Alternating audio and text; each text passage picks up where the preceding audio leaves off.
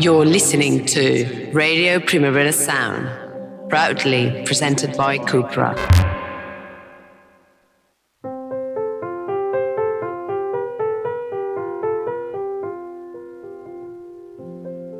Mm, to the Weekly Review, the radio show where a published author, a himbo, and a savvy young trend detective gather round a table to discuss some of the latest topics in pop culture.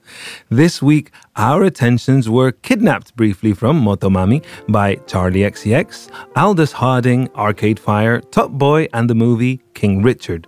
As William Blake once wrote in his poem for his war songs for Englishmen, Prepare, prepare the iron helm of war, bring forth the lots, cast in the spacious orb.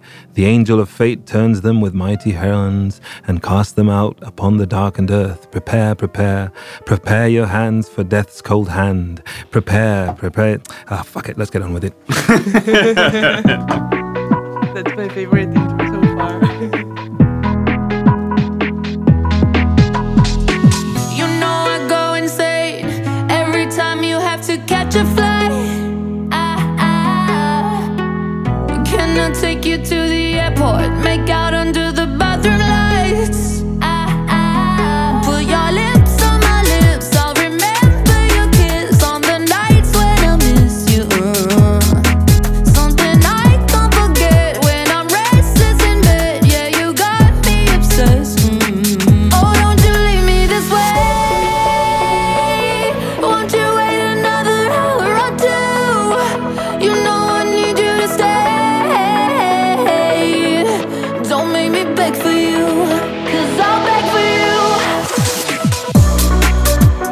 You're listening to one of the latest tracks of Charli XCX's album Crash. This is Beg for You, and uh, it's uh, an album that we're going to talk about now. Uh, first, I want to hear what Ben has to say about Crash. I have a feeling this is an ar- album we're going to argue about uh, today. I can feel an argument brewing after the Rosalia controversy last week. I reckon this is, this, this is It is a controversy. Hang on, how uh, is is Ben getting a lot of hate on TikTok? Ben, this is news to you, but Oh, you're God. not being laughed on TikTok what's happened.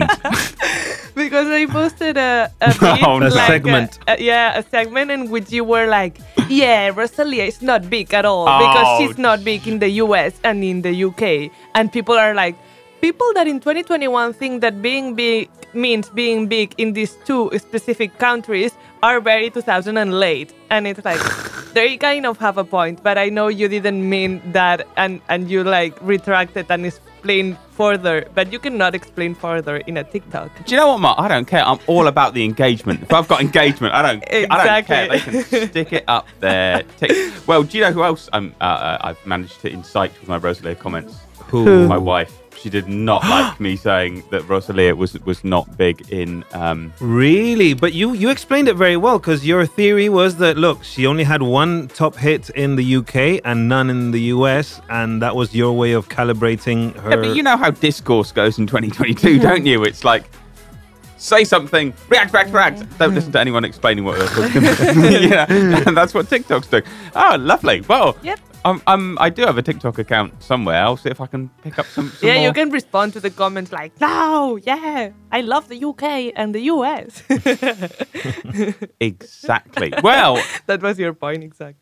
yeah, uh, I had uh, I, I I tried to explain it to my wife yesterday, but for reasons we're going to go we're going to go into later, I had um, another argument, another cultural argument with my wife. Uh, last night, yeah, yeah, About King about Richard. King Richard, or spurred on by King Richard. but about first, Alan. let's fight about Charli. Ah, Okay. yeah, sorry, sorry. But it it ties in because this concept of popularity is is always interesting when we're talking about pop stars, right? Pop stars become very massive, and uh, they're able to in- uh, to bring interesting subjects to the table. People don't only argue about their success; people argue about song lyrics, about that that maybe deal in things that affect us all. But Charli XCX, I get the feeling that she should be as big as Rosalia, maybe, or bigger, uh, or as big as Dua Lipa, but she's never really up there. And how do I? How Beep, can I match beep. this? Can I can I bring you a news flash? Sorry, I meant to say this, and you can take this to TikTok, Mark. um, okay, you know how like you have like in, in the UK charts, they, they bring out midweeks, which are like how much something has sold in the first half of the week. To Yeah. say when the al- where the album is going to arrive in the UK charts, or give a good prediction of it. This does have a point. Sorry. Charli XCX, one. Number one, Rosalia, go on, take a guess. 20. But Rosalia must be one too because she got number on. one in the world album. In the UK, What? though. In the UK. In the UK? Only Two. well, all that matters is the UK, Mark. Yeah, yeah. Never mind. Yeah, yeah, yeah, yeah, yeah. No, no, Argentina, let's just make a point. Australia. Two, 32. 32. 32. Motomami. Then look at that. The UK, you can s- stick it up because because Rosalia is number one in the world. That means and the UK doesn't have like a valid opinion in what the world thinks. I Because if she got 32 in the UK, but in number one in the world overall, that means the UK doesn't really have much to But say. that also has to do with that uh, Latin pop in the UK is not really No. a trendy thing. Like I do remember English girls singing Despacito, like one summer in Benidorm or something. I don't know where. No, Benicassim. Uh, well, it was in, it was anyway. They were singing Despacito, and it was really funny listening to English girls singing Despacito because uh, yeah, I mean I don't know. It was just very funny. Um, Sorry, so Charli XCX. Oh, God, where was I going? Um, uh, the She's number she's one. number one right now in the midweek polls. yes, in the midweek sales charts, yes. Okay, but that might be because this is her last album on her deal with Atlantic, if I'm not Yeah, mistaken. yeah. So they're probably like, look, look, they're they're probably investing a lot in marketing that that does have an effect in the charts. So, okay, he, he's. I, th- I think so, but like, so are Sony behind Rosalia. You know what I mean? Like- Yeah, but maybe it, UK isn't a territory that they're that No, interested no. in because Latin pop or any kind of pop that has a bit of a Latin or a Spanish flair doesn't really make a w- make it worth their investment. You know what I mean? Yeah, That that thing that they talk about, the ROI, the return on investment. Whereas in the US, where the Latino community is so big that they have their own Grammy awards, you know, in the US, Rosalia is having the promotional uh, treatment that the massive stars have. But UK is a different ballgame. Yet they are so uh, influential in most of the music in the world, aren't they? People of TikTok, my children love me. Sorry, I get massively distracted. What, what, what, I, what I wanted to say is that it's a big major label album, right? And it's going to number one. Crash, yeah. And she, yeah, Crash, sorry. and um, sh- she is leaning into that. She's kind of exploring it. And I think it's made uh, the album slightly bland. Yeah. I like I there's some really good things. Like Beg for You, I absolutely love. It's one of my absolute top tracks of the year. I think it's brilliant. It's got that kind of two step sound that I adore. And uh, there are some other really good I, I really like the, the the opening song, I really like Crash. Um I made some notes here. What else did I really like? Um I thought uh hang on, hang on. B- But it's, while we're on Beg for You, which we've just listened to, that's the song that features Rina Sawayama, who's her friend and is also a queen within the hyper pop genre. But I think it, it sounds like you, I like the two step part, but the the piano riff sounds like Coldplay's Clocks. And uh, the chorus sounds like David Guetta's "When Love Takes Over." So it's it's like look, I it's like a, a remix of um, "Cry for You" um, of by September. It was like a a very big like Euro pop song Yeah. in And the 2000s. like a meme song in a way, isn't it? It's yeah, like, yeah, yeah. But like the whole thing, that's what I wanted to say. Maybe if you want, I, I can explain it further later.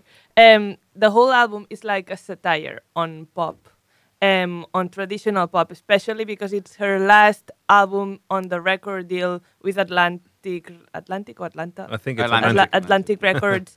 Um, and and they wanted um, ever since she's been on on this record deal, she's been pushed, at least in the beginning, to be this kind of super pop star at the level of Ariana Grande and and these big uh, superstars.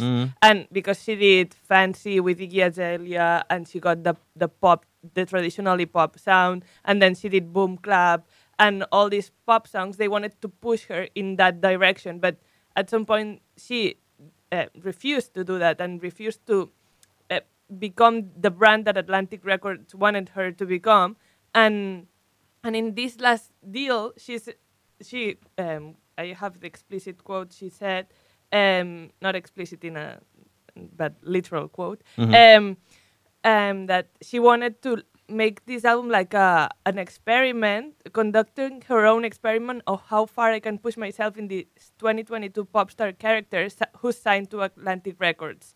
like this kind of sellout persona, Uh-huh. and this is what this persona would sound like, and this is what the she could have done. Like if if she didn't do the hyper pop um, new sounds uh, records she did uh, pre- prior to these ones, Mm. this is what she she wouldn't have done if she had listened to Atlantic Records. It's kind of a Yeah. the But- whole story. see, see, that's all well and good, and that's actually really interesting. Mm. I think that is really interesting. But like, that's there are her core fan base is going to read that, and they're going to be like, okay, I get it. And millions and millions of people are not going to read that, and they're they're not going to get it. And even like a few years down, I doubt people are going to be like people are going to be like digging into the, her fifth album, and I don't think they're going to be like, oh, I wonder if she's you know if she's experimenting with with like a parody of what a pop album is. But that doesn't. The fact that it's a parody, it doesn't mean it's not good on its own. Like without the story, you get traditional pop, and if you are into traditional pop, you're gonna like it. it, this proves Charli, if she wanted to, she could have been the star that we say she's not. And like if she wanted to be like a top chart artist, she could have been. Like she's proving now. Yeah, I can do that if I want to. The thing is, I don't really want to. At, at least not i- before I didn't want to. Now, uh, now I feel like I want to do it. Look, I can do it, and and then she was gonna move to something else. But I, this is why I think we're going to end up arguing. I don't think she has done it. I think there's a couple of really good songs, and there's a couple of really, really lazy songs on this. And like, for example, um, the uh, "Used to Know," where she uses "Show Me Love," that is lazy. And Oh, very use- lazy, You can use very. whatever kind of justification you want, but that is on your album. That is like one of lazy. the biggest like house music tracks that crossed over into pop. Show Me Love. I mean, even when Swedish House Mafia did like an edit or a remix, like just beefing it up to sound more contemporary in the kind of EDM house. Uh, even that was like, well, you know, it, it still doesn't, you know, I, I still prefer DJing like the the classic, what was it, Robin S track. But the, this one, it's, it didn't really bring, I don't know, it just feels a little bit dialed in. I I don't think she pushed all the top, especially like how I'm feeling now. For me, even though it was a mixtape, it wasn't like an mm-hmm. official album. I think that is one of her best records. That was incredible. creatively. It's like wow, this she really is the queen of hyper pop. Like mm-hmm. she's doing it really well. It it fits her. I I I wish she'd continue being a bit more risky rather than playing to the gallery. And which David Bowie famously said, never play to the gallery. Always do your own thing. Believe in yourself. So I don't know. I mean, she's got A.G. Cook on only on two tracks, producing two tracks, one of which also includes Daniel Lopatin uh, from Oneohtrix Point Never, who's famously also collaborating with The Weeknd, giving him that lovely wonky VHS tape kind of synth, uh, you know, texture to that kind of 80s uh, sound. Uh, that was one of the more interesting tracks on the album. What was the name of that song? Every Rule, Every Rule, and it's a ballad. And I like A.G. Cook when he does when he produces ballads because I don't know, he, he they, they could be Disney, but at the same time they've got that edge, especially with the Oneohtrix Net Point Never. But yeah, I wish she would have been a bit more hyper. I thought, I mean, like the, the Janet Jackson influence influence on this is massive. At times, it just feels like a sort of Yeah, the funky guitar and all that. well, that and those like 80s stabs, and I, I like that. And and again, like the opening, the opening song "Crash," I really liked, which kind of leans into that. But like for example, "New Shapes," which has got Christine and the Queens and Caroline Polachek on it. yeah. and That's a, a super good one. Yeah. It's good. The- uh, I, I think you don't like pop. Maybe I love pop. I absolutely love pop music. because maybe that's the problem. Like you, it's not like you no, don't like no, the like song. You I, don't like I the think genre. "Beg for You" is absolutely brilliant. I think "Beg for You" is a ten out of ten smash. Yeah. like Even though it's got that. it's, I just think of people getting married in Ibiza listening to that song, like, yeah, this is the anthem, you know. but because of When Love Takes Over, I just can't get it out of my head. Sorry, I'm, I'm, I'm poisoned. sorry, Matt, I, I I interrupted you before that. What were you going to say? No, because if I start, I'm gonna go in a tangent, and and I will take longer. So if you want, we can stay in Okay, yeah. on Your rundown, Ben. Your rundown. You had more notes. Uh, yeah, th- there are certain moments, right, where she does really interesting new things. Like there's one song um, that uses. I'm trying to find. God, my notes are really. Oh, there, there we go. Lightning. I thought was a brilliant song. I love that one. yeah, yeah. Um, there's a bit where like it's got this flamenco guitar on it, Hmm. And there's this lovely moment where like the auto tune vocal follows what the flamenco guitar is doing, and I think that's really brilliant. It's really original. Um, and um, every rule, the song we were talking about, Oneohtrix adds some things apparently, and it just didn't really. Um, I don't know, just didn't sort of have. I couldn't really notice anything that he had kind of added to it. If you if you see what I mean. Well, the texture of the synth, I think. Yeah. No, his synth. I think he must have. He has those sounds that you kind of go to him for, uh, rather than the whole sort of production thing. I don't know. Yuck is also slow, a slow tempo, cute song. Ideal for those TikTok videos of people doing visually cool things like eating colorful candy or slurping on live calamari, like those Ew. Korean Korean food TikTokers. Yeah, you've seen Lovely, them. yeah. I know they're gross, but it's, it's Is it your new thing bringing No, the grossest I'm still- content on the internet? Yeah, to like the that show? spot.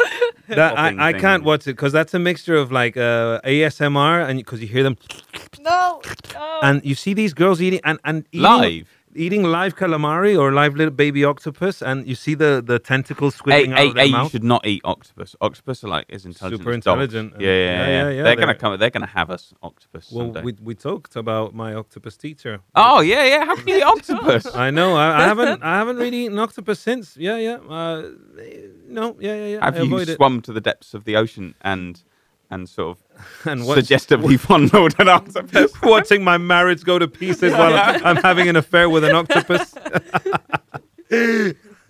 Not that bad yet, but yeah, yeah, Yuck could be a BTS song. Like because Charli is also a, a, a successful writer for other people.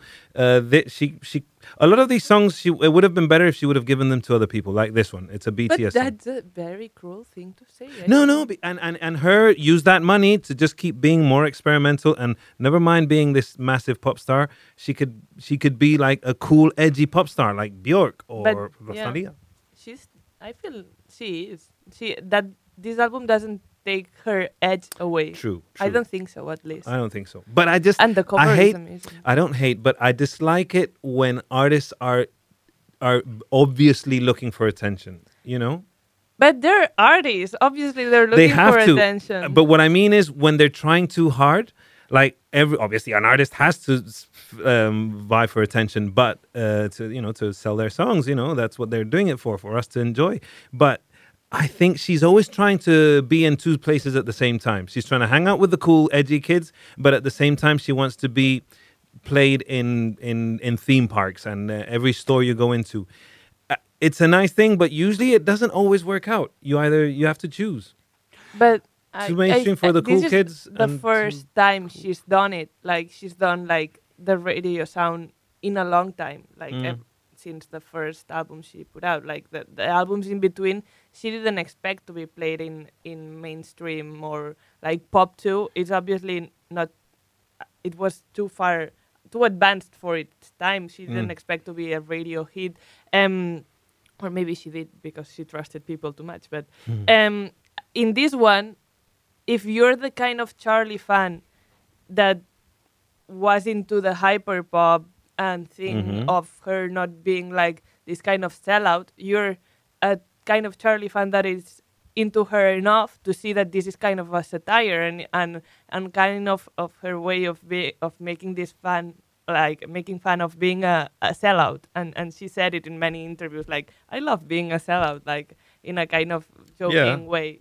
And I like that too. I think in a way, like she's almost um, victim of her own success because I think this is like a seven out of ten album. Like it's good, and some of it is really good.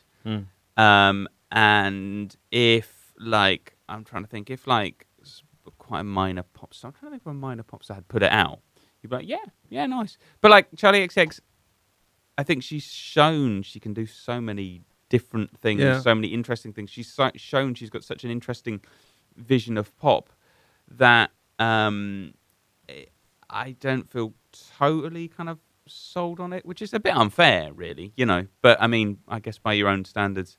Also, I find it really interesting because, like, how many people, how many pop singers, stars, singers, hmm. artists get to their fifth album? Normally, they're either huge Yeah. or they're gone Yeah. and oh, it drops. And she's neither, which I think is. Oh, I've, yeah. Yeah, no, no, no, no. Yeah, yeah. This is my point exactly. No, no, continue. because No, that's I- it. I, that's uh, all I got. That's all I got. Because, no, because what you were saying, like she's neither. She's like in an in-between world of not being completely gone, but also not being the top chart artist that you would ask some random on the street, um, who is your favorite artist, or do you know Charli XCX, and maybe people wouldn't really know how to answer or wouldn't say her name, and and that's um, the thing I uh, I like about her because maybe we were expecting o- of her um, to do more hyper pop or like we already fitted her into that mold. And and that's what she said and rosalia also said something similar when explaining about um, her new album. And uh, it, it's like she's not gonna do hyper pop again because her thing is breaking the mold. And when it's broken like once she, she's done the job of um, managing to introduce a sound that was kind of underground to the mainstream because she's in this in between and she has the power to have some mm, say in the mainstream while not being in it because she's also into the underground sounds. She she m- creates this bridge. Like for example she was one of the top um well one of the f- or the first um, artists in in this kind of mainstream to work with PC music and then uh, Sophie um actually she's worked a lot with um, Sophie and I think Pop 2 is mainly done mm, by Sophie and and her and and she dedicated um Crash to Sophie in an interview she said. And AG Cook is like her creative creative director or was or whatever. Yeah. and and after that after she's worked with these people and and made a lot of songs with them then um the the Rihanna also worked with them like other mainstream artists Yeah. work with them and then slowly after she put out these sounds and and and an artist that was considered kind quote unquote mainstream um began to put out Room Room and stuff like that, um, hyperpop slowly became a thing. Like, oh, this is a sound we can kind of digest. It took a, a long time for people. For example, when Pop 2 came out, it, it flopped. Like, no, that Yeah. didn't do anything. But now you listen to it and and you see the people she worked with um, in each song, and you see she was so ahead of her time. She Yeah. she she and and it's now considered and it's critically acclaimed, but it wasn't when it came out. So she goes a step further than everybody else to break like the mold or, or the barriers that can be just to create this bridge for the future to be able to to create these new sounds for the mainstream. Like she did. She, that's why she's credited many times as the kind of creator of hyperpop, hyperpop, not PC music, but hyperpop as the mainstream version of PC music. Yeah. and and that's what she did and that's why she's not interested in um, in continuing on of doing that because she already created the genre. That she said um, it feels less exciting for me to play within that space. I need to find what's next for me. What is what is the sound that can quite be cate- categorized you know? Like she she wants something that's not done yet and once it's done she leaves it for people who enjoy it and and then goes to look for something else and now she's doing this this pop sound because she's doing the the last Atlantic record. But I think the next one, uh, when she's kind of on her own and her own label, or I don't know um, what she'll do, but she it will. I know it will be a, a sound that that's completely new and and that's what makes what that's what it's impossible for Charli to be a pop diva understood as in the Beyonces, the Lady Gagas, and she's always in this in between. But it's an in between that we need, and and I don't think neither of them are better than the other because we need these bridges, and Charli XCX is, is the bridge um, of of of this representation of underground sound and mainstream. And to have new sounds in the mainstream, we need the Charli XCXs, and and and that's amazing, and I love her for for that. And being in this in between doesn't mean she doesn't have an audience.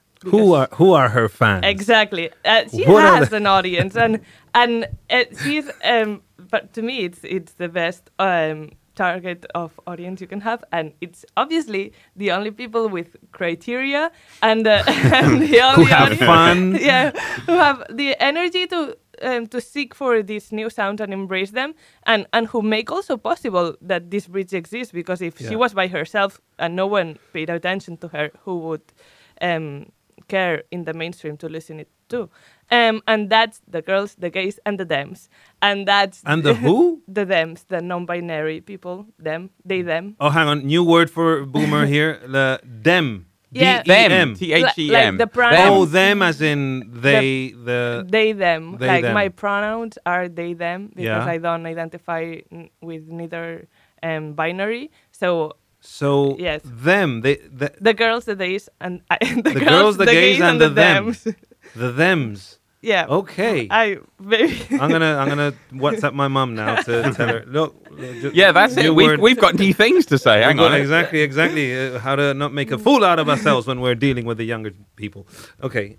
yes um, so the thems and the gays and the gays and the girls Yes. um, and that's the people who have the criteria and have the, the to see and and Charli and be and be supportive of her and and make possible that sometime in the future the sound that she's producing whenever she does um, stuff becomes mainstream and um, i'm trying to explain my point today is trying to explain a bit what is this gay um, stan culture that basically goes on on twitter that's where it Ah. basically moves Okay. I think, well, to me, and and I saw, well, I, there was like a meme on Twitter a few, I don't know when it started, but it was like a thing um, that really encapsulates and represents what this stan culture um, is, and it said, "Gay people when the worst song you've ever heard comes on," and it was like a picture of RuPaul looking like fascinated and super intrigued, and it really is like sometimes the music that is like in stan culture, it really does sound like the worst song you've ever heard, but at the same time.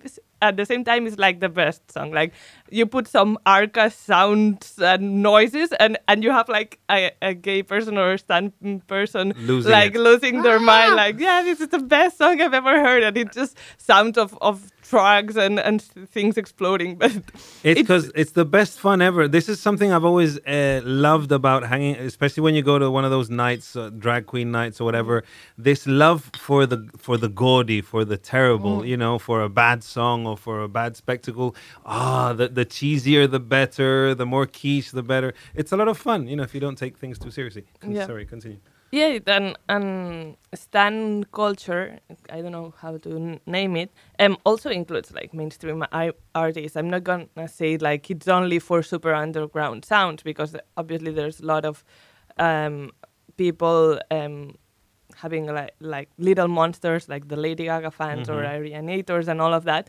But it, it also is the, a very important part of this culture is the very niche audience that looks for these different sounds that um, differ from the norm and what we're used to listen to in the radio. Because you can see the parallels of being from in a collective or or I don't know how you call it um that's not the norm and needing for sounds that are not the norm. Like I don't think an, a straight person who is in a frat house and is named Kyle really needs these sounds that break the mold. Like I, I I think he's okay with listening to Diplo until he dies. Kyle's, Kyle's, I'm clipping this up uh, and it's going online right now. You know where your abuse I have the is gays gonna on my side, so let's fight. I'm only joking. Please be, please be polite online, everyone. and please be nice. But yes, I think the best example to kind of encapsulate what I mean by um, this stan culture that goes on on Twitter and, and makes sounds that maybe are not still digestible for the mainstream um, have like a bit more attention and thanks to Twitter and these people. Um, it's and it represents that it also is the craziest, most fun part of the internet being part of of, of this um, kind of a stan culture is when in 2020 or 2021 i don't really remember because the, the concept of time is not a thing for me anymore. Um, we uh, on twitter people became obsessed with emily montes who is a five year old girl with a five minute album that i swear it encapsulates the perfect uh, it encapsulates perfectly the essence of the internet and and also this electro um, hyper pop also kind of mm, sound like it's a level of irony so big it's not irony at all like to me it was one of the greatest albums of the year. Uh, it was like an accidentally genius pop nightmare extravaganza, and people became obsessed with it on the internet. And and that's and that's why this audience is so important, and that's Charli's audience as well. Like Emily Montes' audience is Charli's audience, and it's a, a lot of other artists like Arca and Oh, stuff like that. But this reminds me of you. You probably weren't even born yet, uh, Mar. Remember Jordy, the French. Dude, dude, That's my baby. Oh, Dude, dude, that's my That's awful. Oh my yeah, god. yeah. It was this little five-year-old or four-year-old French boy, and they and the parents would take him to all these like TV. Obviously, in France, it was a hit, and all over Europe, they take this kid on tours, like visiting t- re- TV TV studios to play back or perform this this one hit. Which I don't think is a healthy thing for such a But- young child. I hope. yeah, Emily- I, I hope there's not parents involved in Emily Montes. Um, Well, I hope the parents are involved. Well, yeah, but, but but it, it's you can tell it's. I don't know. I think she's kind of a genius. Like it's Don't- like a band. Uh, the thing you got in your in your iPad or in your computer that comes with an Apple computer, like Bandcamp. It's not Bandcamp. It's called Band something. GarageBand. GarageBand. GarageBand, yeah. yeah. And and you can tell she did some with something with that. Then got her voice on it, and she kind of has the a gr- great lyrics. Like she she has this kind of um, existential dread, but also like things about I don't know the coronavirus and stuff. Oh my I, God. I, I really really enjoyed that album, and I listened it, to it again when writing this because I, I remember it, and, and it's the best five minutes of, of my day last uh, yesterday. Well, funnily enough, this kind of taps into King Richard, what we're going to be talking about later, doesn't it? Because you know, it's- detect your talent in your in your kids, the talent in your kids young, and start them off. No. I mean, I hate the idea of like Emily Montez's parents to like just sort of Yeah. Em- Emily's there like watching TV and they're like. Emily, it's been a, been a while since your last song. You know, where that, that last album was a banger. Where, where, what do you what do you come up with next? I'm, I'm just watching TV, Mum. No, Emily, you're not. I've got no. No, they're probably really nice. Emily Montez, but Mm, we don't know. Does she have a YouTube channel or anything? Because you know that the, uh, uh, one of my does friends. she have a YouTube channel? My Because God, now it's it's becoming so normal, especially in America. Wasn't there? Yeah. They even parodied it in that show we talked about, the Julie Delpy TV sh- uh, series, uh, where one of the mothers is trying to turn her kids into like her family into one of these influencer families that post their life on YouTube and they get and they get all these hits. And a, f- a friend of mine's daughter is hooked on these children Mm-hmm. Yeah, yeah. YouTubers who all they do is unbox toys and like just be in their normal room playing and and this th- this girl is super hooked on these girls doing what she does which is I don't know if it's healthy or something I don't know I'm I, I looked at it like mm, I don't know anyway sorry uh, Emily Montes um, twenty-seven thousand subscribers to her YouTube channel. Yeah, she's not that viral because the people who listen to her are like 30, 30 year olds or 20 something year olds on Twitter. And she's not really for kids. She's for the girls and the gays. And they don't really. and the them and the thems. And they don't really watch the kids' content but listen to, to the music that she created in her genius, accidentally genius mind. it's not like she made a baby shark too she's like actually making Olivia Rodrigo songs no in no, a, like twisted- Arca and. Oh my God. and, uh, Mega hyper pop. Yeah. so, wait there's so but it's just one song we're talking about yeah No, it's uh, a five minute album. Like it's a 16 second song. Uh, Oh my god! A 40 second song. Uh, Yeah, but wasn't that becoming a thing on TikTok from artists like there was Alien Tango, Alien Tango, uh, who's a I think he's from Murcia, but he's based in London. He did a TikTok album which were like 16 second songs, and they would each have their video, and it was, and I think it was kind of becoming another sort of thing where artists would make it. these. Hmm? I think Tierra Whack did did it. An Tierra album- Whack yeah, might have done it. songs You know, and it's like an album, albums made for a TikTok. Well, oh, Emily Montes is definitely up there now. 16 seconds. 16 second songs. I'm, I'm for it. If it I'm, I'm up for that. You you should listen to it after we finish um, recording. You're gonna love it. I'm definitely going to. Okay, I want to ask a thing about Charli XCX, right? And uh, and uh, her fan base. Her fan base seems very devoted, right? They also seem a little bit harsh. Is that right? I mean, I, I I don't, you know, I'm sure they love her and that, but they do seem to be a bit harsh, and this all kind of uh, came to a head in the uh, sort of theme of meet and greets. And Charli XCX has said uh, that she, you know, she doesn't she's fine with it, absolutely no problem with it. Um, but basically, what happened? I mean, you you know more than me. Like 2019, she was doing these meet and greets with fans, and people were like bringing things like an urn with uh, A his dead mother's- family's ashes. yeah, dead- dead and a, and a douche for her to sign. a douche, like the the little uh, the little uh, sponge that's used for intimate areas. Yeah. Yes. The douche And bag. poppers and stuff. yeah. Yeah, and she said she was absolutely fine with it, but there were other reports which sort of said that's. Not... I mean, Because was it becoming a thing? Like, oh, just take the most weird thing Yeah. to go and meet her and have her sign it. and basically there are very arti- various articles that saying that people were kind of being abusive towards her.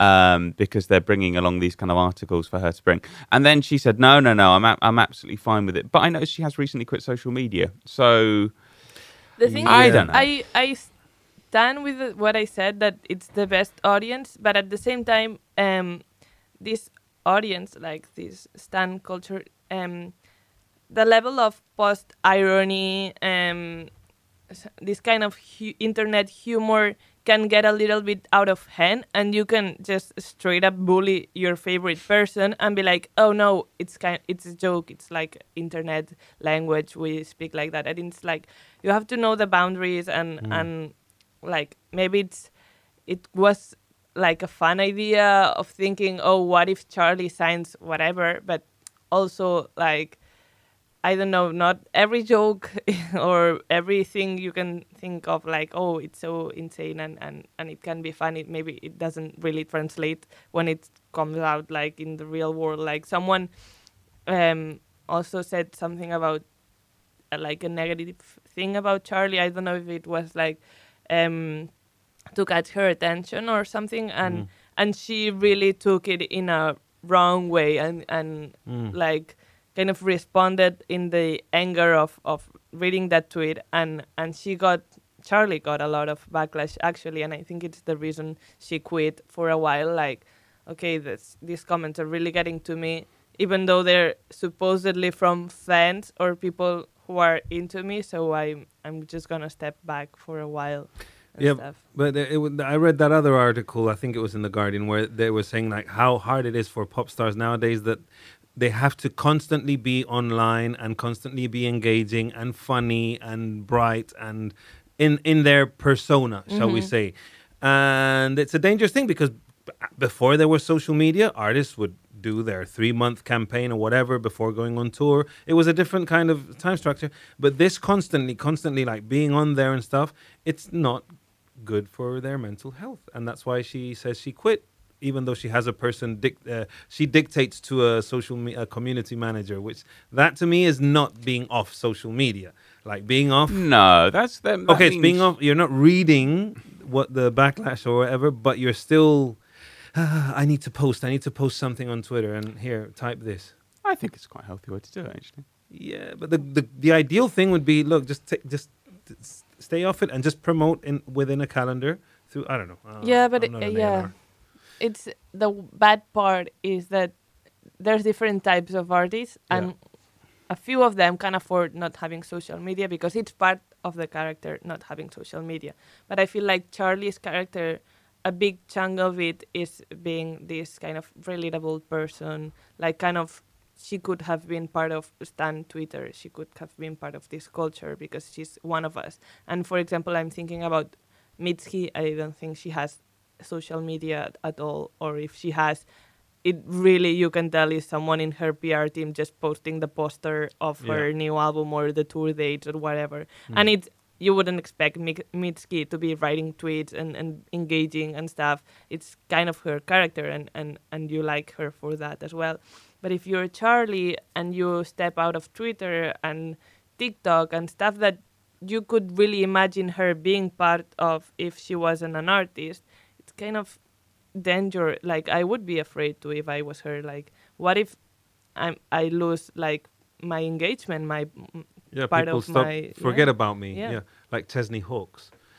I read this morning that, there was an article about Chesney Hawkes, who was a one-hit wonder kind of late '80s pop star, massive in the UK, and you know he's he's just getting on with it. You know he's 50 years old. He still plays in some of these uh, heri- what do you call them heritage tours, Heritage Festival, playing yeah. with uh, Jason Donovan and with uh, Tiffany, an artist from that. EMF unplugged. EMF Unplugged. that is that that it's really heartwarming because sometimes he played Butlins. What's Butlins, Ben? Is it is like a store or is it? No, Butlins is a holiday camp. Is like, That's like, like, holiday- like the weekender, but oh, not as nice. Well, it's not that oh. bad though. You know, they're playing. You know, you're entertaining people. You know, it doesn't matter if you're in some crappy pub on the outside of town or in you know the the the, the Brixton Academy. Um, I, I don't know where I was going with this. I just thought, oh, how nice, Chesney Hawkes. He's still looking good. He's got three kids. He was, uh, you know, people still like to listen to the one and only. His that famous hit. Um, Before we move on, Yeah. I think we are about to move on, um, can I just do a bit of uh, plugging? yes. We have got a, a mix coming up on Radio Primavera Sound in on Thursday, the seventh of April, by a DJ called Lynx. Um, and uh, I quote: "This mix is 55 minutes of unapologetically queer, club-ready tracks to get you in the mood to dance." And it starts off with an unreleased Charli XCX song. Whoa. Now you sold me. Hmm. Yeah, yeah. Okay. What? How did he get an, an unreleased Charli X? uh, Does he? Is it, is it a he or a she or a they? Uh, let's go with they. They are they close to Charli XCX? I guess so. If they've gotten an unedited song. Uh, to be honest, I think you, it's a song you can find quite easily on the internet. Okay. No, don't say that. Uh, it's not easily they found don't need to know anywhere. that. Nothing is easily found. But it's a, whether it is or not, it's an absolutely brilliant mix, and I thoroughly recommend it. And if you like Charli XCX, uh, you'll really, really like it. Let's listen to another cut from Crash.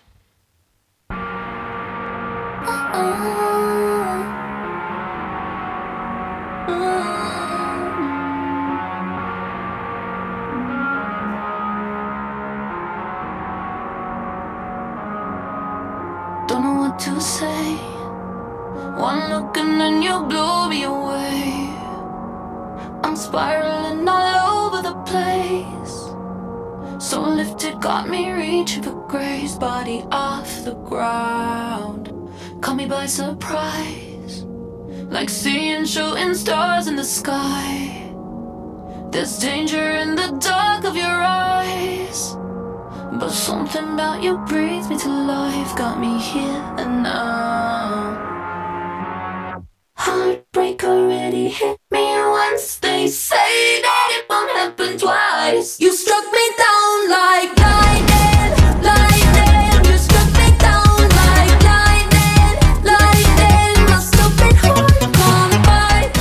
Is a peng tune. That's a banger, and I like her. I like her voice. I like how recognizable Charli XCX is. You know, it's, it's that's why I think she should be a little bit bigger. But no, she's there. She's there. No one's gonna take away her cachet. She's still got.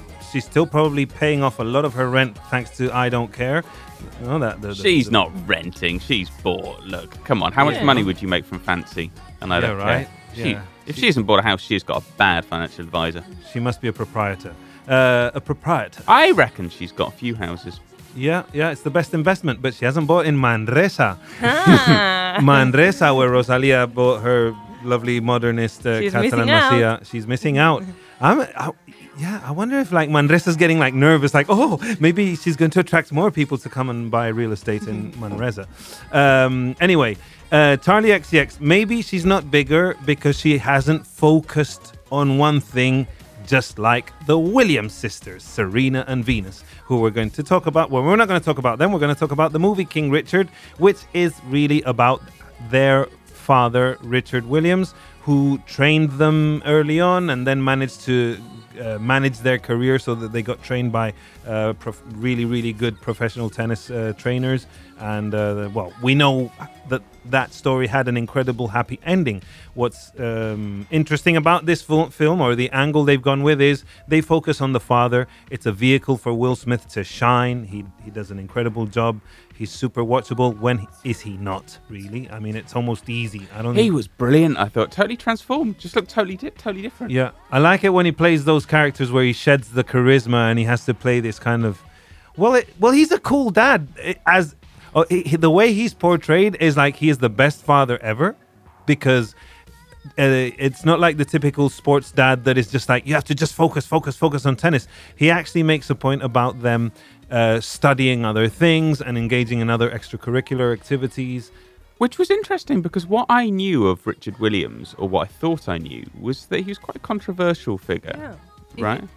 Well, the, and it, it reminded me a little bit of the story of Tiger Woods' father, who was also infamous in, in, in those in those ambiances. Because especially when Tiger Woods became super big, the father really started behaving a little bit erratically in these places, golf clubs, golf cl- uh, golf awards and stuff. All these ceremonies where people would come in dressed in tuxedos and being really formal, and Tiger Woods' father would come in a in a tracksuit, drunk, you know, with his belly hanging out and just like not giving a, you know, uh, where it well William King Williams, so King Williams, Richard, Richard Williams, Uh, doesn't reach those lows.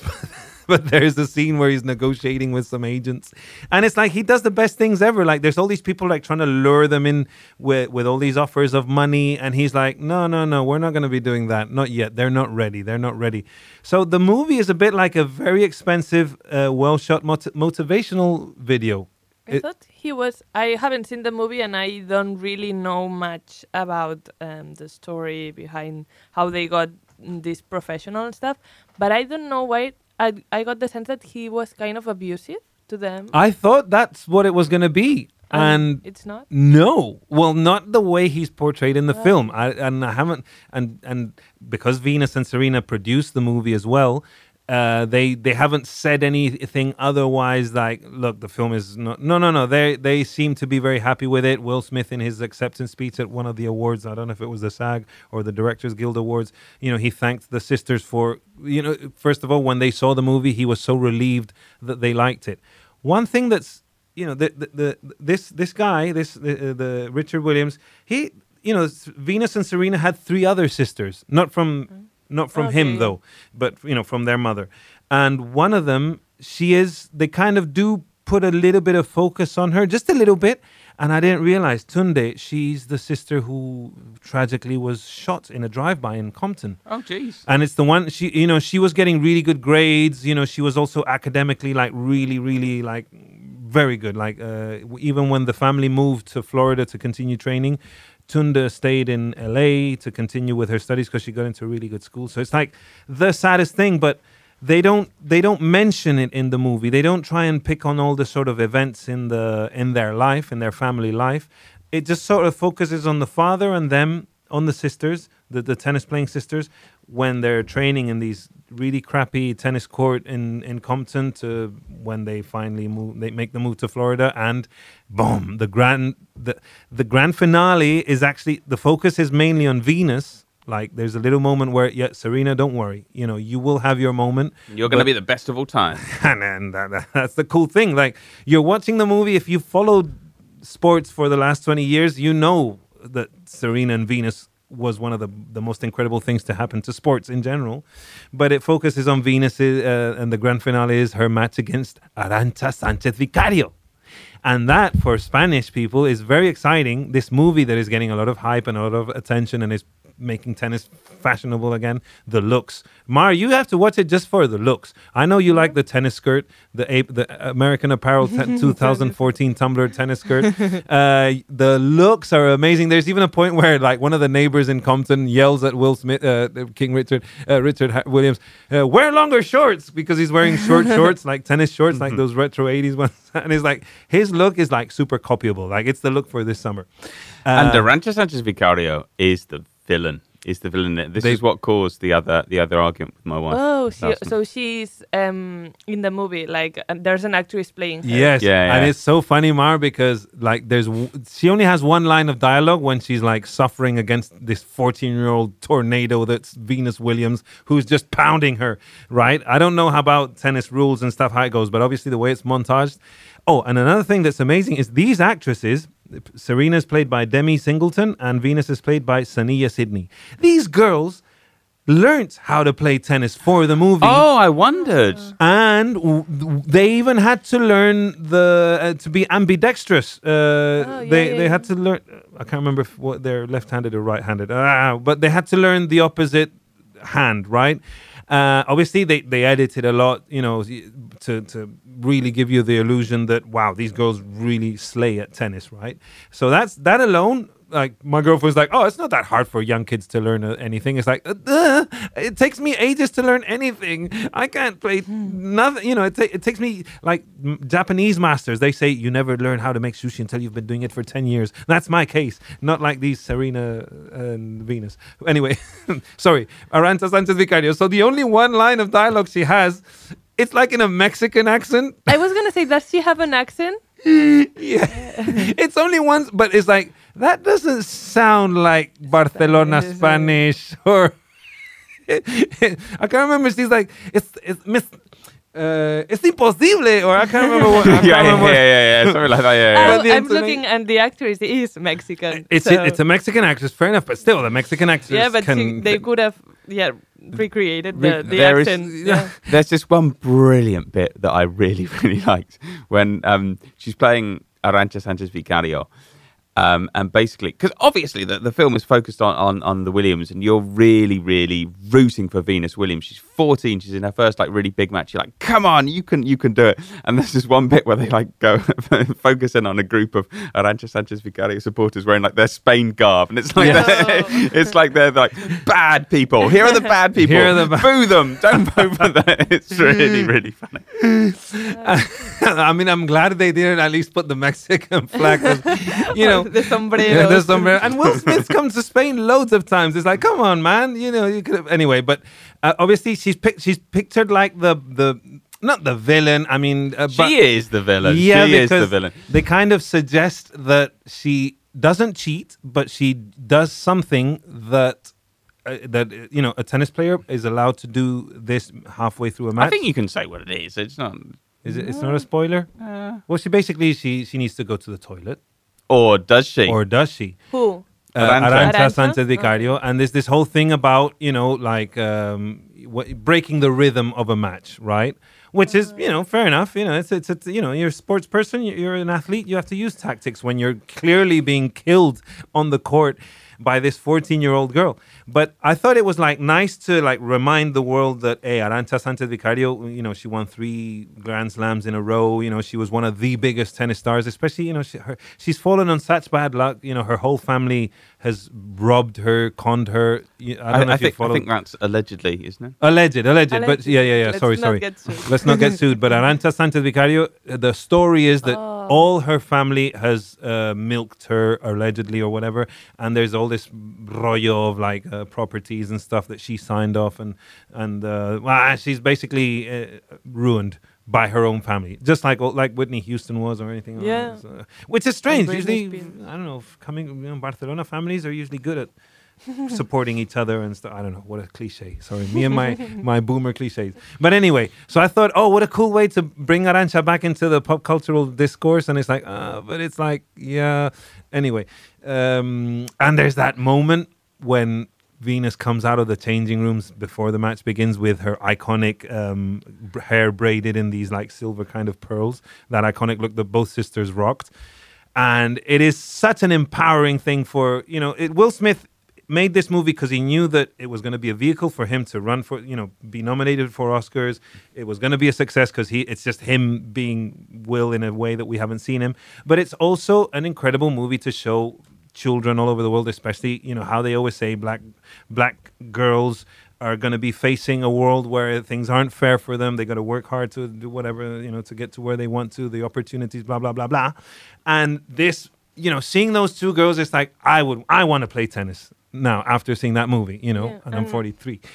it's cool because um, tennis is kind of viewed as a very wide sport. It's kind of like golf. It's very wide. And But if you see Serena and Venus like rocking the braids and stuff and, and being the best at it, it, it- I really like that they are the best. It, like it, it really gives like an example for um, black girls and stuff. Like it's It's like you don't have to like dress down and straighten your hair and, and, and try and be as white as possible. And that's mm. what Richard Williams said. That's why he chose tennis.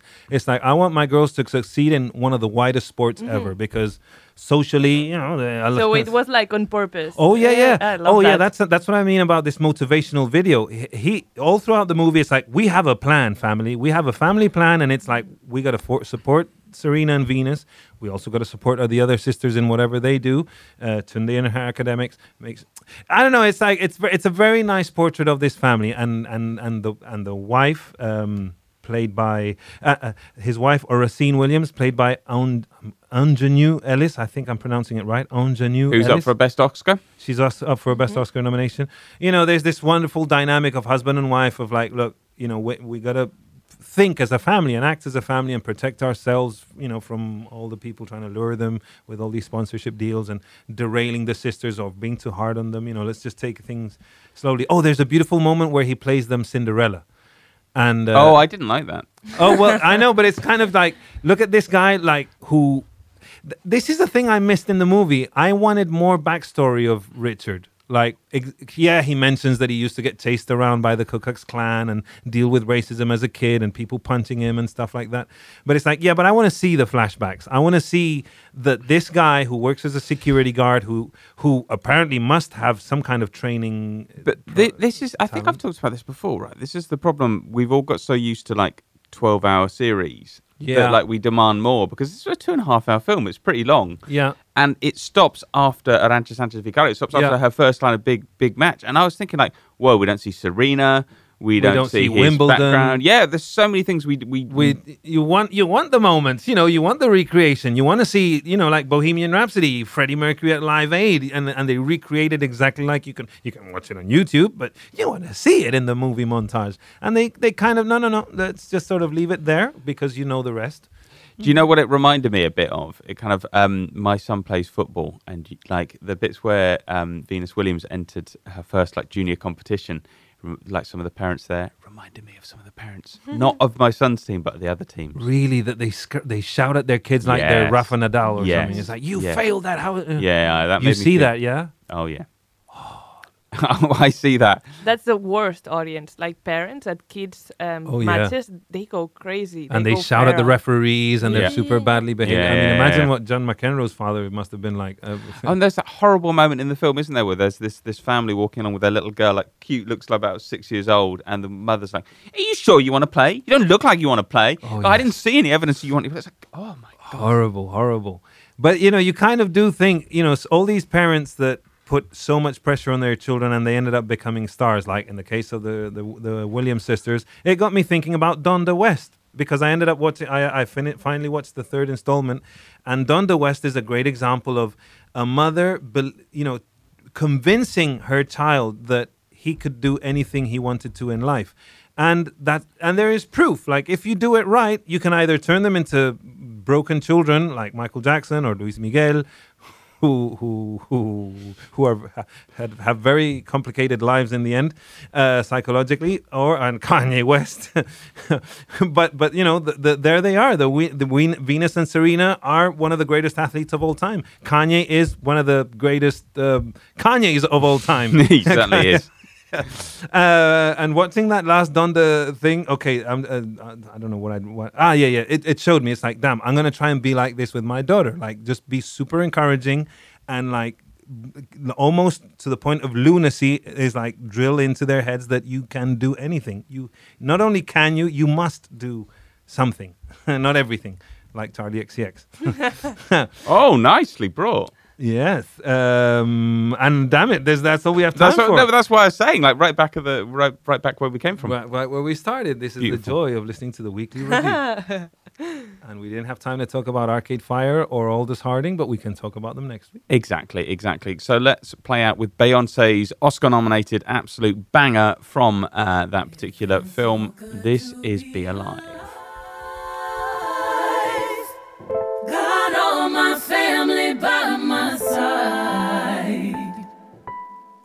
couldn't wipe this black off if I tried. That's why I lift my head with pride. I got a million miles on me.